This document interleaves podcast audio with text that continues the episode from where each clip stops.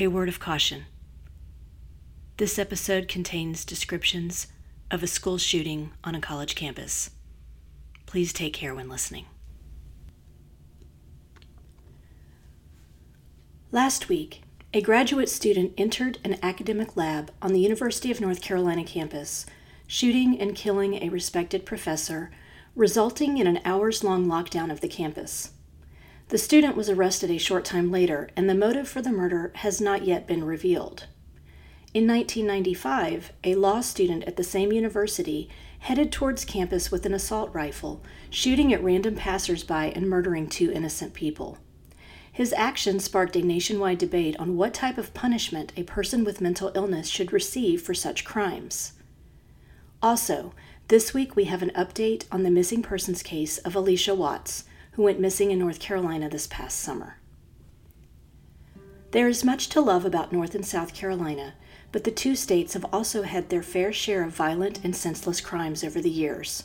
From murders on the Blue Ridge Parkway, in the heart of big cities or sleepy college towns, and along the coastal waters, some of these stories may be new to you. Some may have happened in your town. Some may involve people that are still missing to this day but all will leave you remembering to always be vigilant about the people you meet and the places you go. I'm Renee Robertson. Please join me for Missing in the Carolinas.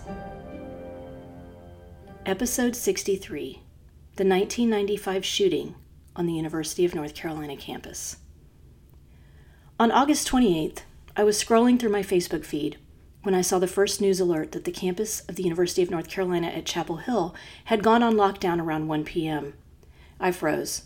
I have friends with children who are students at that university, and my own kids have friends there as well. Plus, as the parent of a student on a large university campus, I know the fear of worrying about her safety at all times. The students were only in their second week of school. I felt like I was holding my breath as I checked for updates. I read there was an armed person on the campus and that shots had been fired. I saw messages from parents whose children were holed up in classrooms, terrified of what was going on outside. I saw a report that 10 people had been injured, and there was at least one fatality, and my heart sank. Hours passed. Within a few hours, the lockdown had been lifted and a person was in custody. Reports clarified there was only one person dead, not 10. Three hours after shooting Zijie Yan at the Caudill Labs on campus, 34 year old Tailei Qi was arrested at a residential neighborhood near campus and charged with first degree murder and having a gun on educational property. The victim was the father of two young daughters and an associate professor in the Department of Applied Physical Sciences who began working for the university in 2019. The AP News reported that he was a respected and approachable professor and research advisor in the department. He ran a lab in the Department of Applied Physical Sciences with two undergraduate students, one research assistant, and three PhD students, including Tailei Qi. While there was only one fatality, it was one fatality too many. The students there are still processing, and possibly are scarred for the rest of their lives over what they experienced that day. When I first heard the news, my mind flashed back to the day in January of 1995 when I learned of another shooter near the UNC campus. In 1995, I was a college student who had friends there. I worked at the campus newspaper office at UNC Asheville. And remember, this was a time where most of our breaking news came in the form of the television stations. There were no smartphones or social media apps to search for news updates. All I knew at the time was that a gunman near campus had begun shooting and innocent bystanders had been killed. Here's some background on what happened on January 26, 1995. Around 2 p.m. that day, 26 year old UNC law student Wendell Williamson walked down Henderson Street near campus, carrying a semi automatic rifle and wearing a camouflage jacket. He opened fire, killing 42 year old restaurant worker Ralph Walker near his apartment. He continued walking, shooting at bystanders. 20 year old UNC student and lacrosse player Kevin Reichardt was riding his bicycle in front of a sorority house, and he was killed instantly when Williamson shot him. Williamson then shot at police officer Dimitri Stevenson, who was driving by in her police cruiser. Injured, she crashed her patrol car into a curb. Police officers on Henderson Street began returning fire at Williamson. Around this time, the manager of a local bar, former Marine and UNC graduate Bill Leon, rushed Williamson from behind and tackled him to the ground. Leon later realized he had been shot in the shoulder, and Williamson had been shot in both legs by police during the altercation. All in all, Williamson had fired at least 10 to 15 rounds from his weapon. At the hospital, Williamson told an agent with the State Bureau of Investigation that he had planned the shooting spree and expected it to end in his own death. He believed unknown and malevolent forces were using telepathy to torture him. He felt he had to kill someone as a way of defending himself. He pleaded not guilty by reason of insanity. In an article that ran in the Asheville Citizen Times on January 28, 1995, a UNC classmate of Williamson's said acquaintances could tell Williamson was struggling with mental health issues. He would appear to be talking and laughing to himself in bars, stared at women and made them feel uncomfortable, and told one class he had telepathic powers. But this is not the person Williamson's administrators, teachers, and classmates remember from his younger years. Wendell Williamson grew up in Clyde, located in the mountains of western North Carolina. In high school, he attended the Asheville School, where he was a National Merit Scholarship semifinalist who was in the top 20% of his class. He served as the president of the student council, worked on the school newspaper, and also played varsity football and swam competitively. He lived on campus with the other boarding students at the school and had no disciplinary infractions while he was there, the former headmaster told the newspaper. He went on to attend the University of North Carolina at Chapel Hill and graduated with honors as an English major, where he was also on the dean's list. A history buff, he was fascinated with World War II, according to his parents. He traveled for a few years after receiving his bachelor's degree before returning to UNC and attending the law school for three years up until the shooting.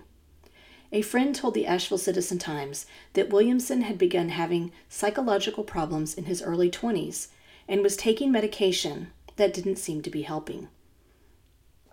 At the trial, Williamson's ex girlfriend, that he dated between 1992 and 1993, testified that he had told her about voices in his head. She said he focused on two images to drive those voices out a dragon, and a rifle. During a visit to the Dollywood amusement park in Tennessee, he grew angry with her when she wouldn't stare at a live eagle display with him. He told her he felt the display had some sort of mental activity.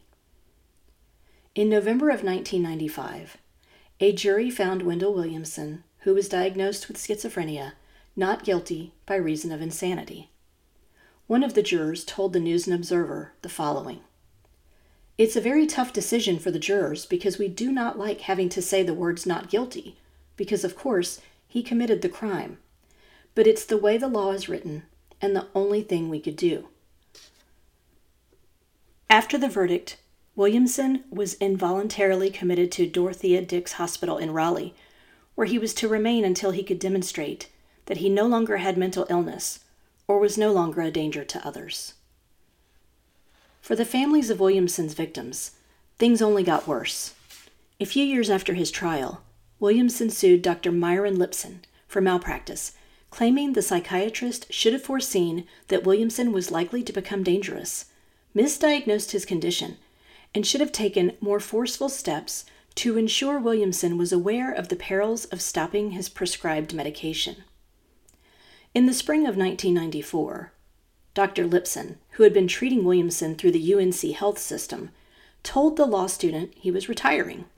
He advised him to make an appointment with his replacement and prescribed a 30 day supply of antipsychotic medication used to treat paranoid schizophrenia. Williamson did not take Dr. Liptzin's advice.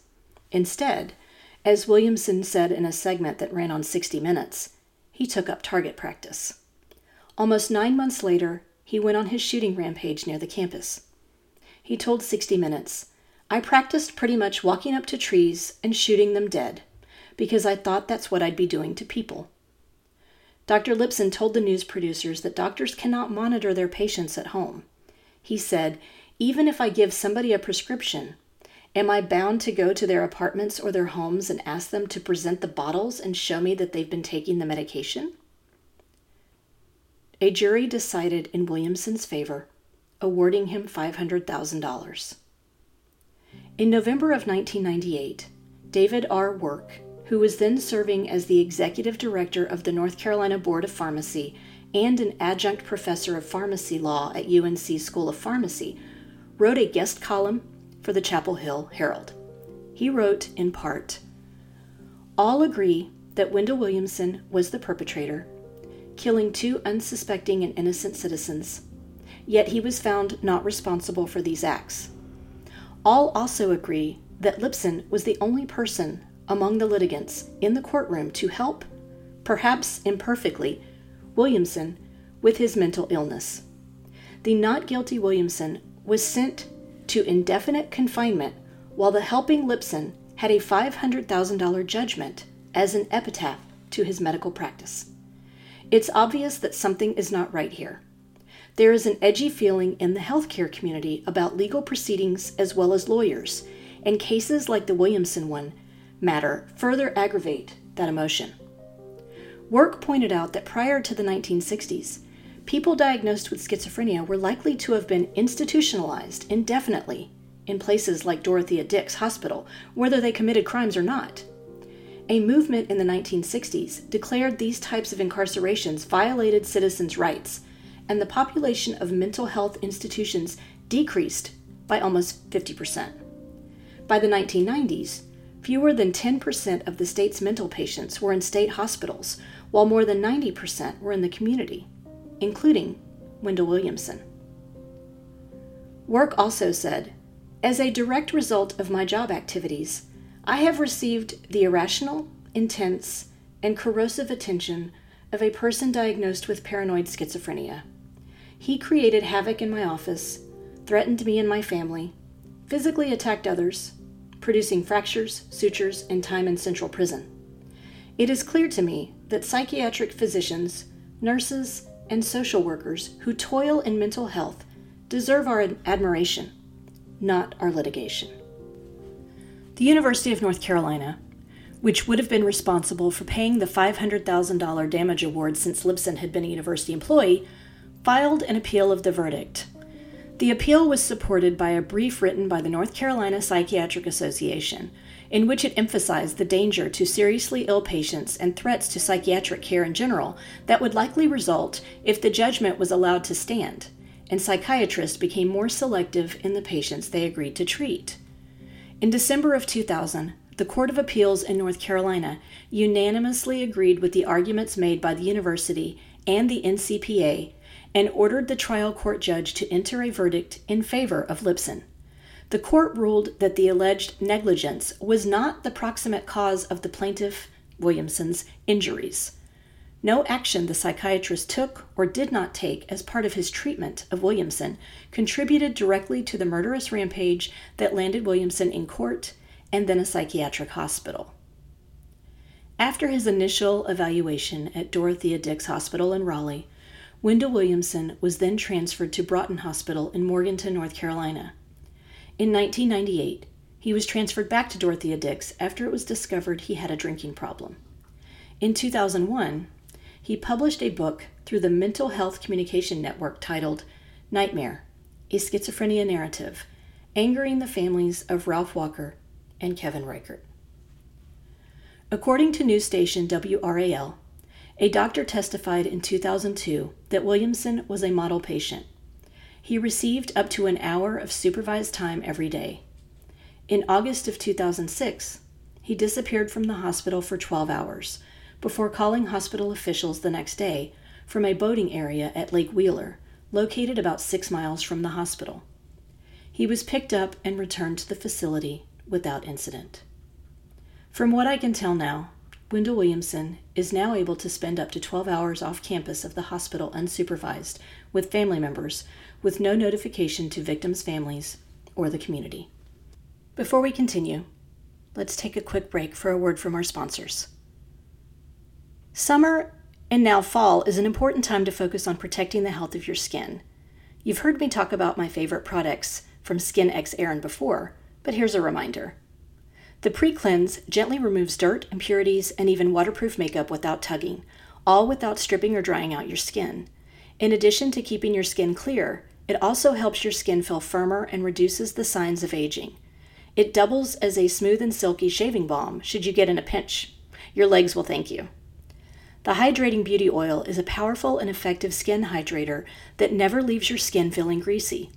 The signature squalane oil is known for its anti inflammatory and anti aging properties. It's perfect for treating skin conditions like acne and eczema and reducing the appearance of wrinkles. Could the ends of your hair use a little love? Simply apply a few drops to your fingertips and massage into your hair for a little pick me up. The Perfecting Night Oil is loaded with vitamins E and A and is rich with antioxidants and omegas that nourish skin, replenish elasticity, and reduce stretch marks. A few drops a day leave skin smoother, more vibrant, and youthful. You can also mix it in with your favorite concealer to make a protective but lightweight tinted moisturizer for your face. Want to try out the products for yourself? Go to shopxerin.com and use the code MissingCarolinas10 for a 10% discount on your order. Next, I'd like to talk about Wow Women on Writing. Are you looking to learn a new skill or add a new income stream to your career? I highly recommend looking into the classes offered at Wow Women on Writing. I recently taught a webinar on podcasting, and next week I'll be helping moderate a different webinar titled An Insider's Look at Launching as a Freelance Editor with instructor Melanie Faith. During this one hour webinar, offered through Zoom on September 15th, you will learn a checklist of what you need to start up as a freelance editor, how to find your niche, one editor's route to freelancing, finding your sweet spot communication style, locating freelance clients, establishing and maintaining good rapport with clients, and scheduling and juggling multiple projects and time management tips. Instructor Melanie Faith holds an MFA from Queen's University of Charlotte, North Carolina. Her writing has been nominated three times for the Pushcart Prize. Her full length historical poetry collection set in the 1918 flu epidemic, This Passing Fever, was published by Future Cycle Press. Vine Leaves Press has published six of her writing craft books about such diverse topics as flash fiction, poetry, photography, teaching online, and writing a research book.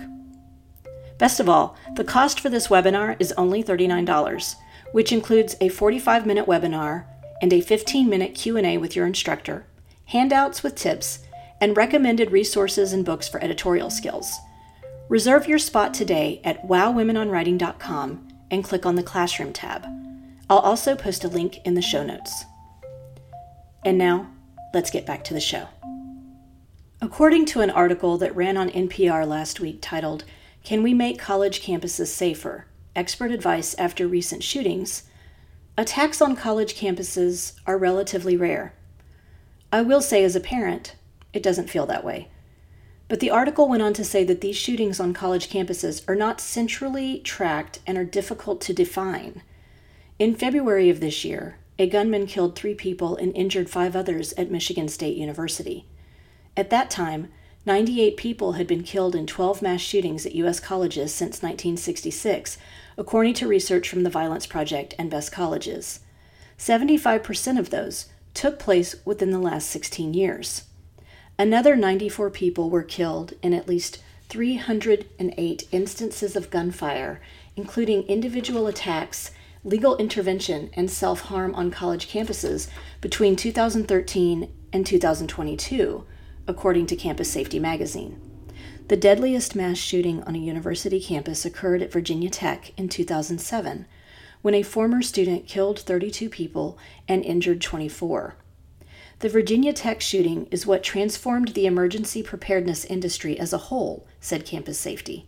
Schools, state governments, and federal agencies had to reshape their policies and protocols to improve campus safety and emergency responses. Tightening up protocols still doesn't make handling the emotional response to a shooting any easier. For that, I searched for some tips online. The American Counseling Association had this to say Although people are resilient and often bounce back after difficult times, these events nearly always interrupt our sense of order and safety. the impact often extends to individuals who live far outside of the affected area with no personal connections to the event. This is especially true when the event is human caused with the intent of harming others. The ACA provided the following tips Attend to self care. Monitor all of your physical health needs. Be sure to eat, sleep, exercise, and if possible, maintain a normal daily routine. Pay attention to your emotional health. Remember that a wide range of feelings during these difficult times are common. Know that others are also experiencing emotional reactions and may need your time and patience to put their feelings and thoughts in order. Try to recognize when you or those around you may need extra support. It is not uncommon for individuals of all ages to experience stress reactions when exposed, even through media, to shootings or mass violence. Changes in eating and sleeping habits, energy level, and mood are signs of distress. Avoid overexposure to media. While it is important to stay informed, media portrayals of shootings and mass deaths have been known to cause acute distress and post traumatic stress symptoms. Limit your exposure and take a break from news sources. Maintain contact with friends and family. These individuals can provide you with emotional support to help deal with difficult times. Focus on your strength base. Maintain practices that you have found to provide emotional relief. Remind yourself of people and events which are meaningful and comforting. Talk to others as needed. It is important to ask for help if you are having trouble recovering and everyday tasks seem difficult to manage. Visit counseling.org for more tips and resources. Now, I'd like to bring an update to a recent missing persons case from the Charlotte area that unfortunately had a heartbreaking ending. 39 year old Allisha Watts went missing this past summer in mid July. She lived in Moore County, but frequently visited the Charlotte area, as she was dating someone from here, a man named James Dunmore. Allisha was last seen driving away from her boyfriend's home on Pamela Lorraine Drive in Charlotte on July 16th. They were supposed to attend a comedy show together that weekend. News sources have reported her family said they did not end up going to the show at Bojangles Coliseum. Both Allisha's and James's cell phones pinged near his home in Charlotte on the morning of July 18th. A few hours later, authorities found her black 2023 Mercedes Benz in a DMV parking lot in Anson County. Inside, they found James Dunmore, unresponsive but alive after what appeared to be a suicide attempt. He was then hospitalized and refused to speak to officers about Allisha's whereabouts. Police found spent shell casing from a 9mm gun outside his home in Charlotte. Police searched Allisha's home in Foxfire on July 19th because her father was worried about her dog being there alone when he reported his daughter missing. Allisha was not located in the home. WRAL News out of Raleigh reported that James Dunmore had a domestic violence order served against him in Durham County just two months before Allisha went missing. A woman who had been dating James alleged a litany of abuses had occurred prior to March of 2023. The victim reported having been stalked, attacked, punched, choked, and in one instance, he took her against her will from Charlotte to South Carolina. James also had prior convictions from the state of Virginia for assault, battery, and kidnapping from 2003. He spent five years in prison on that charge and was sentenced to 15 years of probation. James Dunmore remained a person of interest until August 25th when the body of a woman was discovered in the town of Norman, located along the Richmond Montgomery County line on Interstate 74 in North Carolina. James was arrested at his home later that day and charged with murder. While the body discovered behind a local cemetery has yet to be officially identified, authorities believe it to be Allisha Watts. The cemetery was about 20 minutes away from Allisha's home in Foxfire. Her family believes digital evidence and cell phone pings likely led investigators to that area. This brings us to the conclusion of this episode of Missing in the Carolinas. If you enjoyed this episode, please do me a favor and give it a five star rating wherever you listen to your podcasts. If you'd also like to support the show in a small way, you can buy me a coffee over at buymeacoffee.com, Renee Robertson. Thank you so much for those who have already supported me through this platform. We're also on Instagram, Facebook, and YouTube, so please like our pages and get started on a discussion of the missing people profiled on the show. Do you know of a missing persons case in North or South Carolina that you think should be covered? Email me at missinginthecarolinas at gmail.com with any details you can share. And don't forget to check out our sponsor, Wow Women on Writing, and the great programs and writing contests they have there at wowwomenonwriting.com. Cover art for this podcast was designed by Macintosh Multimedia. All episodes are researched and written by me, Renee Robertson, with sound editing provided by Daniel Robertson. Thanks so much for listening.